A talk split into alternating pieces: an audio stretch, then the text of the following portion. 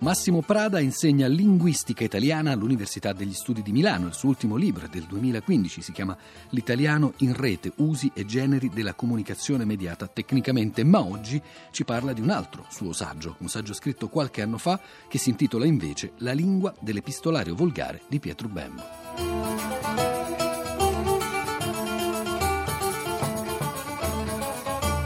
Lingua dell'epistolario differisce dalla lingua delle opere a stampa di Bembo e in particolare da quella degli asolani e delle prose, che pure sono opere diverse tra di loro, da vari punti di vista. Una differenza che si impone a una prima lettura è quella sintattica, perché all'ampio ed elegante periodare boccacciano del prosimetro asolano e al riposato giro periodale del dialogo umanistico delle prose si contrappone invece uno stile più rapido, essenziale sinteticamente scorrevole nell'epistolario. A questo dato generale, che è imposto in parte dalle circostanze comunicative e in parte dal rispetto delle convenzioni del genere epistolare, si aggiunge il fatto che mentre la lingua degli asolani e delle prose si presenta in ciascuna edizione uniforme, le lettere presentano una variabilità interna molto maggiore, variabilità che è mappabile soprattutto sull'asse della diafasia, vale a dire, semplificando un po' a livello stilistico. In variabilità maggiore significa maggiore possibilità di introdurre costrutti differenti e di scegliere forme diverse. Quindi non solo sintassi, ma anche fonetica, morfologia e morfosintassi. Del resto, se ci si pensa bene, ciò è naturale. Mentre gli asolani e le prose sono testi omogenei e che rispondono a un progetto retorico e stilistico unitario, l'epistolario, anche dopo la rassettatura uniformante per le pubblicazioni in volume, è un macrotesto, cioè una collezione di testi più piccoli, differenti tra loro, anche per occasione di scrittura e per relazione tra mittente e destinatario.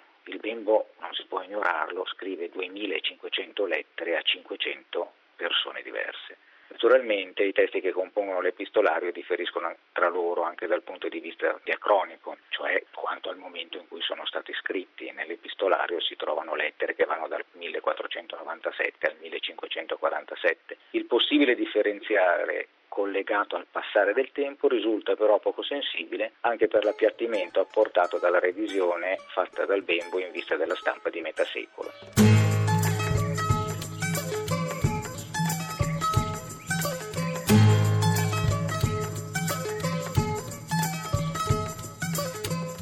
La lingua di Bembo cambia significativamente a seconda dell'interlocutore. Si sottolineava prima che l'epistolario è un'opera composita. Diverse infatti sono le missive, a volte brevissime, semplici biglietti veramente, al Fido Cola, che è un servitore factotum del Bembo, al padre Bernardo, al nipote Giovan Matteo, a quelle scritte agli amici Trifone Gabriele e Giovan Battista Ramusio, che sono intellettuali e umanisti come scriventi o ancora da quelle a donne di rango come Isabella d'Este, o a donne variamente amate come Lucrezia Borgia e Maria Savorgnan, o ancora da quelle scritte a prelati che sono spesso lunghe ed elaborate, accuratamente strutturate, elegantemente composte sulla base di un criterio di rigida selettività formale. In particolare nei testi meno controllati, per esempio quelli indirizzati a cola, si notano strutture correnti e forme del fiorentino argenteo, cioè del fiorentino 4-500esco, che è molto diverso da quello dei grandi letterati del Trecento si notano regionalismi, si notano dialettismi che sono invece assenti nelle missive più ufficiali e curate. Faccio solo qualche esempio. Nelle lettere curiali sono normali forme culte letterarie come doglio, giugnere, dipignere, forme di congiuntivo poetiche e dantesche come dea e stea, giaciture tradizionali in via di abbandono dei clitici doppi come io la ti manderò per te la manderò, di una lettera, e si noti che invece in una missiva al nipote Giovan Matteo Bembo scrive io ve la manderò. L'enclisi pronominale secondo la legge cosiddetta legge di Tobler Musaffia, per esempio all'inizio di frasi, vedrollo, saluterollo, e dopo una congiunzione copulativa come epotrammi e trassimi. Invece nelle lettere indirizzate ad amici e conoscenti si notano molte forme settentrionali come munaro, mugnaio, cavallaro, si notano forme afferesate e sincopate di sapore regionale come sparigi, cioè asparagi, fodoro, fodero, forme verbali della coinè come voi sareti, voi andreti o ragionassemo per ragionammo. Esempi di topicalizzazione, cioè frasi in cui si focalizza un costituente che sono tipiche del parlato, per esempio, del signor arcivescovo che sia ancora nel letto mi duole, e anche qualche caso di sintassi marcata. L'opera della quale ti scrissi io la ho nelle mani, la dislocazione a sinistra che si usa anche nel parlato. Schietti dialettismi fonetici e lessicali sono poi franze, frange, ruzzene, ruggine, seda, seta, moccadori, smoccolatoi.